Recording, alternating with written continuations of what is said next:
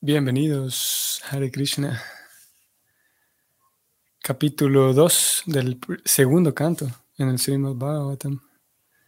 Texto número 5 nuevamente.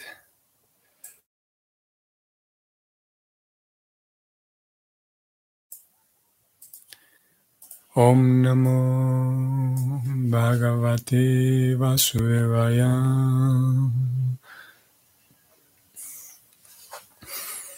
Om Namo Bhagavate Vasudevaya.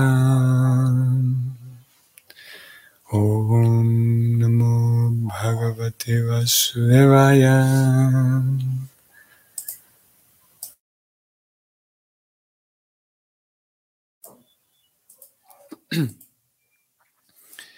Chirani kimpati nashanti dishanti bhiksham. Naibang gripa paravrita saritopi asusyam rudha guhakim majito bhati nopashanam kasmat bhayanti kavayo dana durmadandam La traducción es la siguiente. ¿Acaso no hay ropa raída tirada en la vía pública? ¿Acaso los árboles que existen para mantener a otros han dejado de dar limosna? ¿Acaso los ríos se han secado y han dejado de proporcionar agua al sediento? ¿Acaso las cuevas de las montañas se encuentran ahora cerradas? Y por encima de todo, ¿acaso el Todopoderoso Señor no protege a las almas que se han entregado por completo a Él?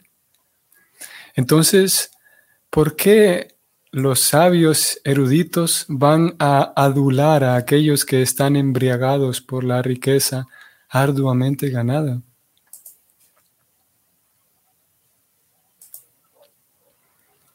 El comentario a este verso, el significado que lo acompaña, lo leímos ayer. Hoy no vamos a leer todo el comentario. Vamos a tratar de resaltar algunas cosas que nos parecen relevantes y a continuar con el tema de ayer, que era el, el aporte de los renunciantes a la sociedad. ayer decíamos cómo la misma persona que está escribiendo este comentario. A ver, voy a mencionar esto porque posiblemente en la audiencia, posiblemente algunos de ustedes no conozcan cómo funciona este sistema del Bhagavatam, que, el cual tiene el verso en sánscrito, que, yo leo cada mañana, eh, la pronunciación del verso en sánscrito, contiene también la traducción de cada palabra al español. Aparte tiene la traducción de ese verso al español y por último tiene un significado que lo acompaña. Todo esto, tanto el verso en sánscrito como la traducción, son el verso en sí del, libro Bhagavatam, que tiene, de acuerdo con nuestra escuela y con los, los expertos en nuestra escuela, este libro tiene escrito al menos unos 5.000 años. Ahora, el significado que acompaña a cada uno de estos versos no tiene 5.000 años, sino más bien este significado es un comentario al verso escrito por el, traductor de este, de este libro. Y el traductor de este libro es uno de los grandes maestros en esta escuela, en este movimiento Hare Krishna. Y es el fundador de esta escuela en particular llamada ISKCON, es la persona que está acompañando con este significado a cada verso, es el fundador de esta ISKCON. Es el acharya fundador, es el maestro espiritual para toda la escuela ISKCON. Y es un monje completamente dedicado a, la vida de conciencia de Krishna. Bueno, creo que muchos de ustedes conocen todo esto, pero lo, explico para aquellos quienes no lo tengan en cuenta, no lo hayan, no lo hayan estudiado así, no lo hayan comprendido así. Incluso voy a pasarme un momento a la versión en inglés. Estoy aquí en la página eh, del Bhagavatam voy a pasarme a la versión en inglés y vamos a notar una cualidad más en, la versión en inglés y es que es el mismo verso de 2.25 pero aquí se incluye incluso el, los caracteres en Devanagari, en, el sánscrito, lo cual lo hace un libro bastante, podemos decir, una traducción muy fiel. O mejor digamos, para aquella persona quien quiera probar y comprobar la fidelidad de la traducción, si, es verdad que estamos hablando de un libro que tiene 5.000 años, aquellas personas quienes tengan conocimiento del sánscrito y de las lenguas, puntualmente del sánscrito, podrán notar que aquí se comparte el texto original en sánscrito. Aparte, la transliteración, quien conozca el sánscrito sabrá leer, por ejemplo, sabrá reconocer qué, fonemas le corresponden a todos estos, a, todos estos caracteres. Y si alguien que sabe leer sánscrito, entonces los fonemas que acompañan a estos caracteres en realidad están traducidos aquí. Y repito, alguien experto en el tema sabrá que esta, esta transliteración en caracteres ahora serían romanos, en este alfabeto que para nosotros sí es conocido, estas letras, este sonido representa al verso original en sánscrito. Esto lo hace una, un trabajo muy fiel, hablando en términos eh, académicos, es un trabajo fantástico, ya que por, lo que representa en sí el idioma sánscrito, es, es, un trabajo sin comparación. Eso sí tenemos en cuenta, como digo, la, el, el vínculo directo que el traductor hace entre el sánscrito y el español. En realidad él lo hizo directamente del sánscrito al inglés. Y después eh, su equipo de trabajo hizo la traducción al español.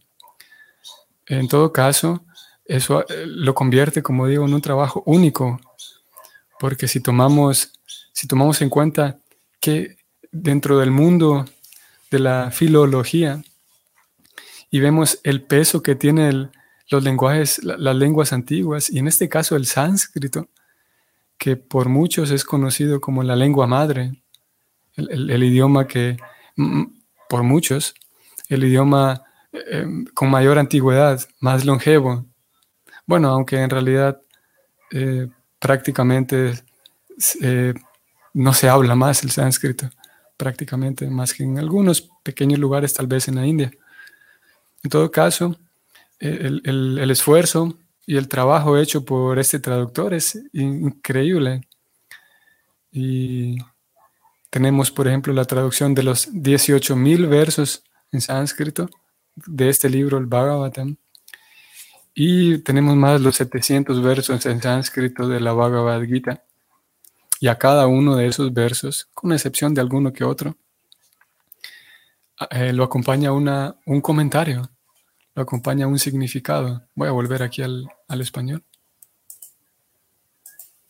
Y entonces, hay otro punto también que en, la versión impresa, en el Srimad Bhattam, en la versión impresa en español, sí están escritos los caracteres en sánscrito. En este caso, en esta versión aquí digital, mm, desconozco por qué eh, quitaron la parte en sánscrito sino directamente colocaron aquí la, transliteración. En todo caso, pues sigue siendo muy autorizado. No, hay ninguna pérdida. En la versión impresa en español sí, sí está acompañada de, los, eh, los, caracteres eh, en sánscritos. Bien, entonces digo todo esto porque, bueno, lo que, el punto principal que quería señalar era que el significado mismo no tiene esa antigüedad de 5.000 años, sino más bien el significado fue escrito a partir de, vamos a ver, eh, ya que el libro es extenso, los primeros comentarios del primer canto se hicieron, mm, vamos a ver, 1963, 64. Y los comentarios finales en el capítulo, en el canto décimo, se terminaron de hacer en 1977, o sea que es una obra que llevó unos 10 años traducirla. Y Por lo tanto, el significado es más reciente. Sin embargo, a pesar de ser más reciente, está en completa armonía con la esencia del contenido de los textos mismos que sí datan de 5.000 años atrás, aproximadamente. Y ese comentario entonces fue hecho por el fundador, fundador de esta escuela, ISCON. Y ese fundador de esta escuela, tal como él mismo en su comentario de este verso que leímos ayer, y voy a, mm, voy a descender para localizar esa, esa declaración que él hizo como traductor, como comentarista de este libro, él eh, escribió que es un deber de todos los, los renunciantes eh, eh, aportar algo de, conocimiento literario. Voy a descender, vamos a ver si lo puedo. Ya está. Voy a subrayarlo y lo leo.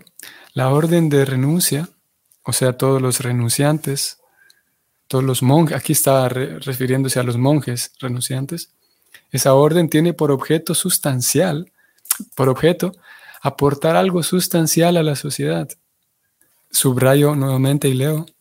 El primer deber de una persona en la orden de vida de renuncia es el de aportar alguna obra literaria para el beneficio del ser humano. ¿Con qué fin? Con el fin de darle una guía experimentada en lo que se refiere a la autorrealización. Así que él mismo, como traductor y comentarista de, este verso, que está haciendo esta declaración aquí, él mismo, que vivía en la orden de vida de renuncia, él mismo hizo un aporte grande, tal como él mismo lo está escribiendo aquí. Y ese aporte es muy grande, un trabajo, una obra muy extensa, extensa en cantidad y profunda en sustancia, que indudablemente, como él lo dijo aquí un poco más arriba, bueno, aquí él lo dice que, que, sus, sus, contribuciones pueden ser guía experimentada para la sociedad, y sin duda que lo es, sus contribuciones literarias fueron y lo son, nosotros nos nutrimos de esa, de esa obra literaria todos los días leyéndola. Así que él mismo es un ejemplo de ello. Entonces él funda, Prabhupada funda esta ISKCON para eh, brindar esa guía experimentada a la sociedad y algunos de ustedes lo sabrán, lo recordarán. Eh, Srila Prabhupada, cuando él funda esta escuela de ISKCON, él escribe los siete propósitos de ISKCON y vamos a ir allá a leerlos. Estoy leyendo para ustedes los siete propósitos de la Asociación Internacional para la Conciencia de Krishna es el nombre oficial para el movimiento Hare Krishna, o para la escuela fundada por Prabhupada.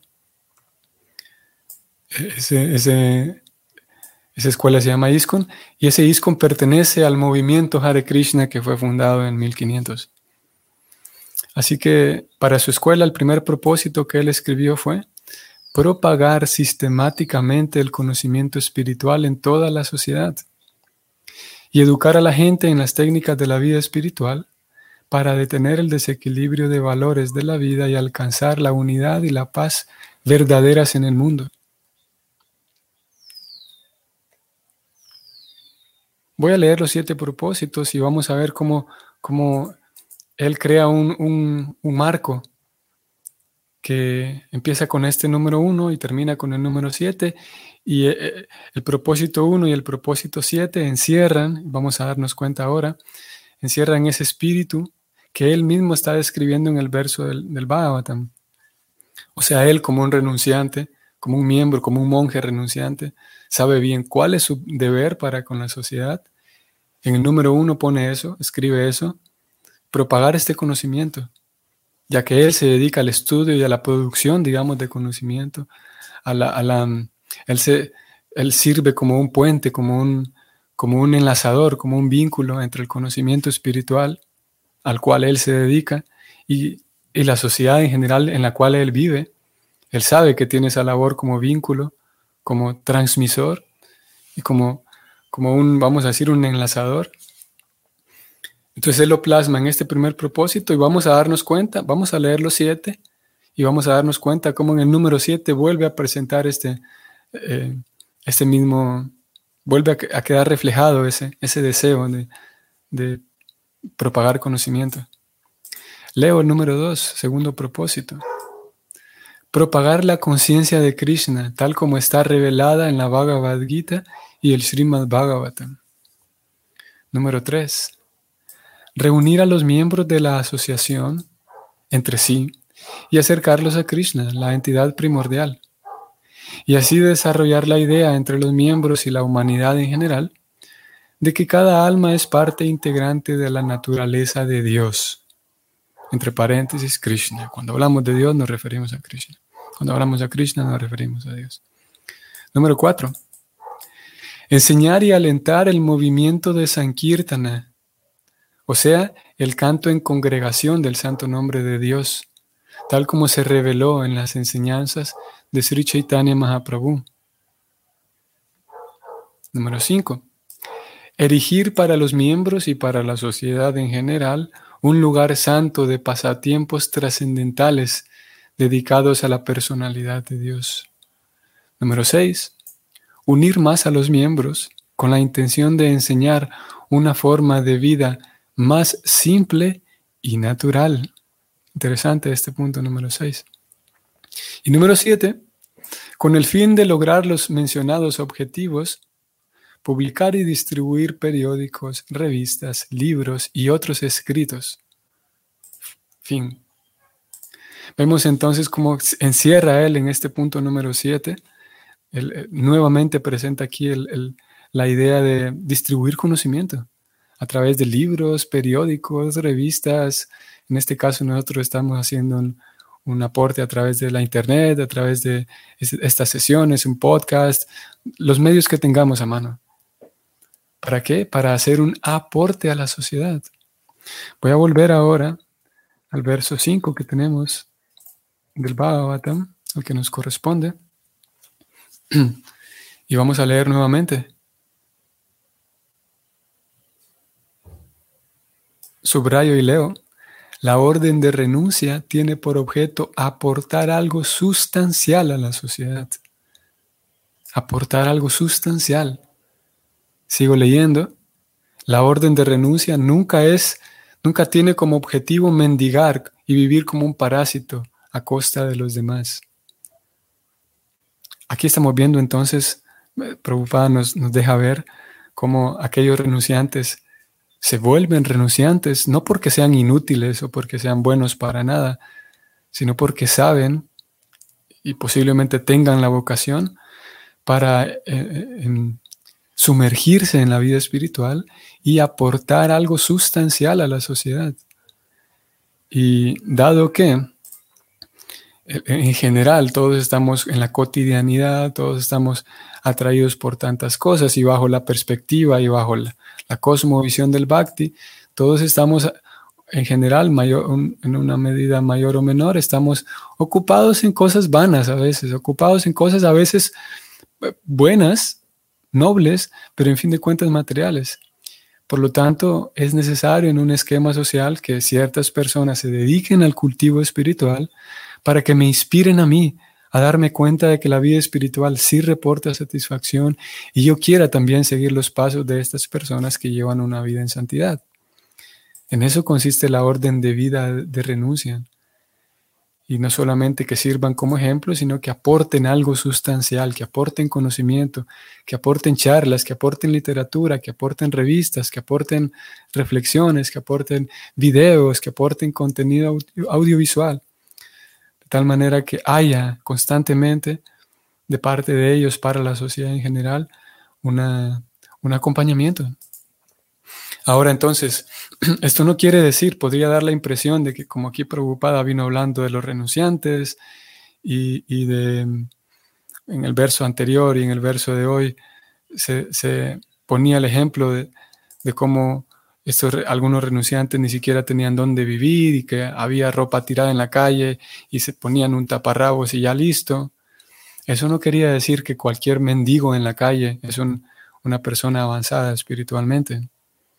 Por esa razón hace falta leer con, con atención y leer con cuidado, porque podría dar la impresión de que, bueno, si alguien se viste con un taparrabos y no come nada y anda mendigando, ah, ese es alguien avanzado espiritualmente. Esa conclusión sería equivocada. Es avanzado espiritualmente siempre y cuando se dedique a Dios y dedique su vida. Estos renunciantes de los que hemos estado leyendo son personas que se dedican al estudio, a la contemplación, a la meditación, y, no es que son renunciantes y andan pensando tonterías o hablando tonterías. Y tampoco, muy importante esto, aquí se habla de mendicantes. Estoy aquí justamente subrayando esta palabra, de mendicantes. Y eran mendicantes, y lo son, en el sentido de que ah, em, mendigan, digamos, para, para comer. Pero no es, lo, no es la misma clase de mendicantes o de mendigos que uno puede encontrar en la calle, nuevamente, de que porque son inútiles no pueden conseguir su sustento. Por el contrario, estos mendicantes de los cuales se habla aquí en este contexto son personas que iban de casa en casa y mendigaban su comida, sí, pero aquella sociedad comprendía lo que estaba ocurriendo allí y la sociedad se encargaba de, de suplirles su, alimento y sus demás cosas. Así que eran mendicantes no porque fueran inútiles o, sino porque anduvieran en, la ignorancia, sino al contrario. Otro punto importante aquí, no porque fueran mendicantes quería decir que andaban sucios y, pues sí, principalmente sucios. Por el contrario, estaban, y, claro, hay diferentes tipos de mendicantes, pero en general eh, llevaban una vida limpia, no eran mendicantes así en el sentido de que, nuevamente, de que descuidaban su propia vida. Por el contrario, estaban cuidándose realmente. Por lo tanto, no es que, si bien es verdad, se habló aquí de que andaban con ropa raída y harapos, podemos decir, pero de ninguna manera andaban sucios y, y malolientes, para nada. Si nosotros hemos tenido la idea de ese tipo de mendicantes cuando hemos leído estos textos, no, hay que limpiar esa, hay que corregir esa idea de la cabeza, porque no andaban en harapos sucios, malolientes y descuidados, sino por el contrario. Si bien es verdad, andaban con poca ropa y un taparrabos, pero andaban bien. Bien me refiero, no, no quiero decir que andaban perfumados con colonia y con perfume, sino andaban bien, andaban limpios, con una vida simple, una vida simple, transparente, limpios, no, necesariamente perfumados y lleno de, de perfume. Entonces, preocupada el fundador de esta escuela, él era, era un tipo de mendigante, de esa manera, mendicante. Pero curiosamente, la forma en la que él eh, eh, eh, lleva a cabo esa vida de renuncia no era como está escrita en estos versos, sino él mismo, siguiendo el estilo de su maestro espiritual, usaba todo tipo de cosas favorables. ¿Para qué?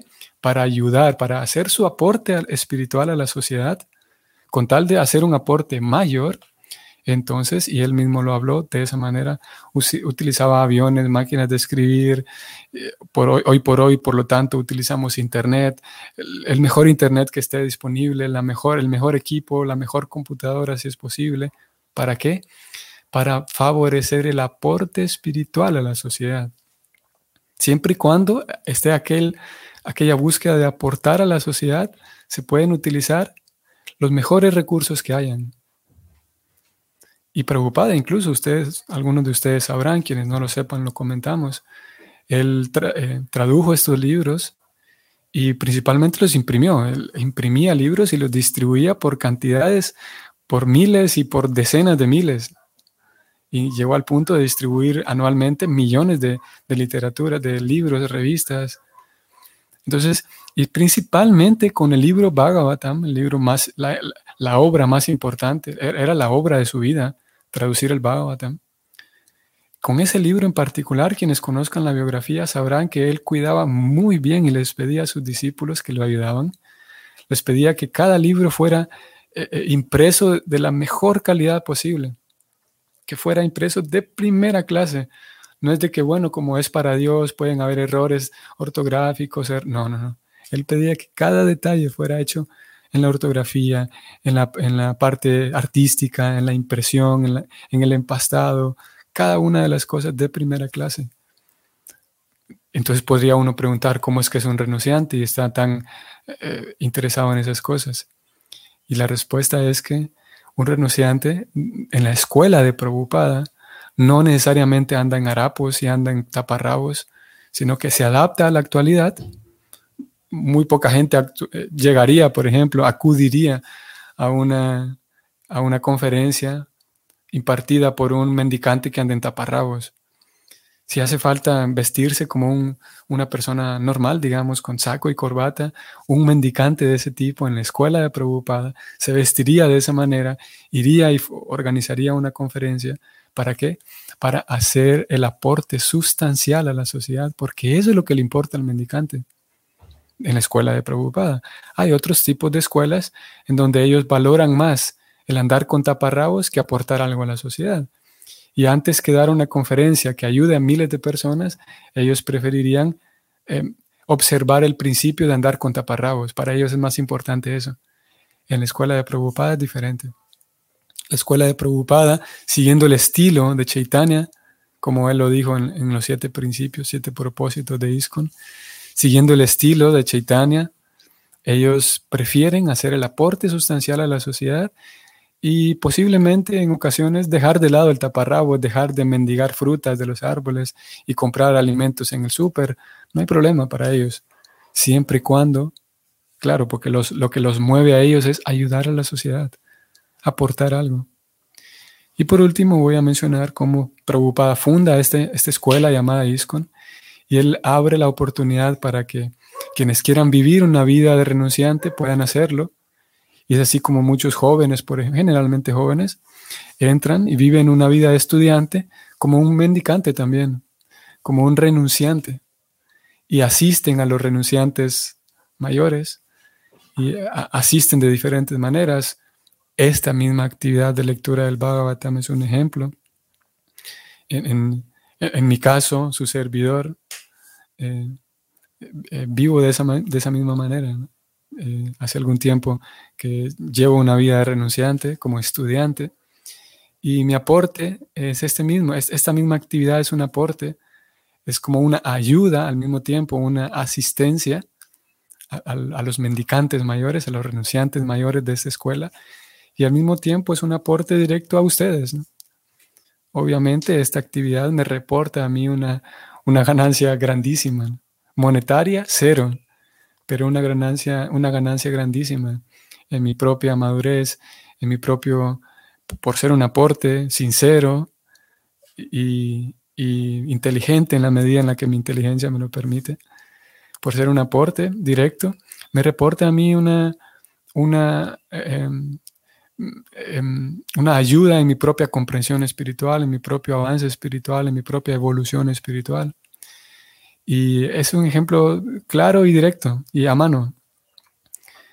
Y eventualmente la escuela de ISCON, entonces, si hay algún, algún estudiante que lleva una vida de renuncia, si hay algún estudiante que con el paso del tiempo adquiere madurez suficiente, madurez de vida, y, con madurez eh, su vocación se lo indica de que puede llevar una vida de mendicante de por vida, entonces la escuela de ISCON da una, una iniciación y hay una ceremonia mediante la cual el estudiante se vuelve un Goswami, un renunciante, un monje renunciante de por vida.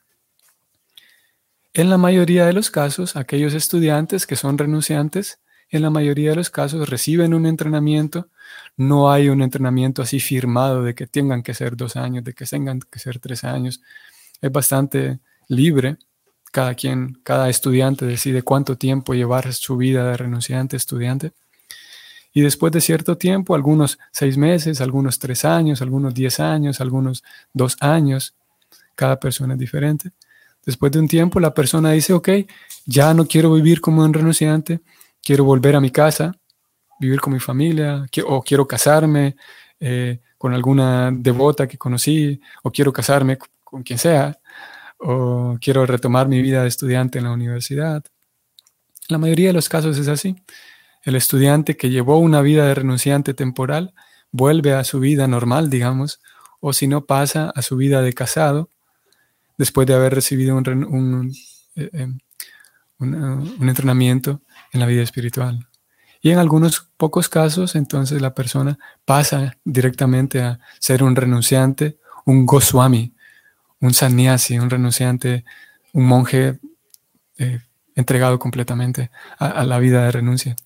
Y entregado completamente a la vida de renuncia, dentro de la escuela de Prabhupada significa entregado completamente a hacer un aporte a la sociedad. Muy bien, eso vamos a decir por hoy. Que tengan todos un bonito día, bonito sábado. Si el Señor nos permite, nos vemos el día de mañana. Hare Krishna.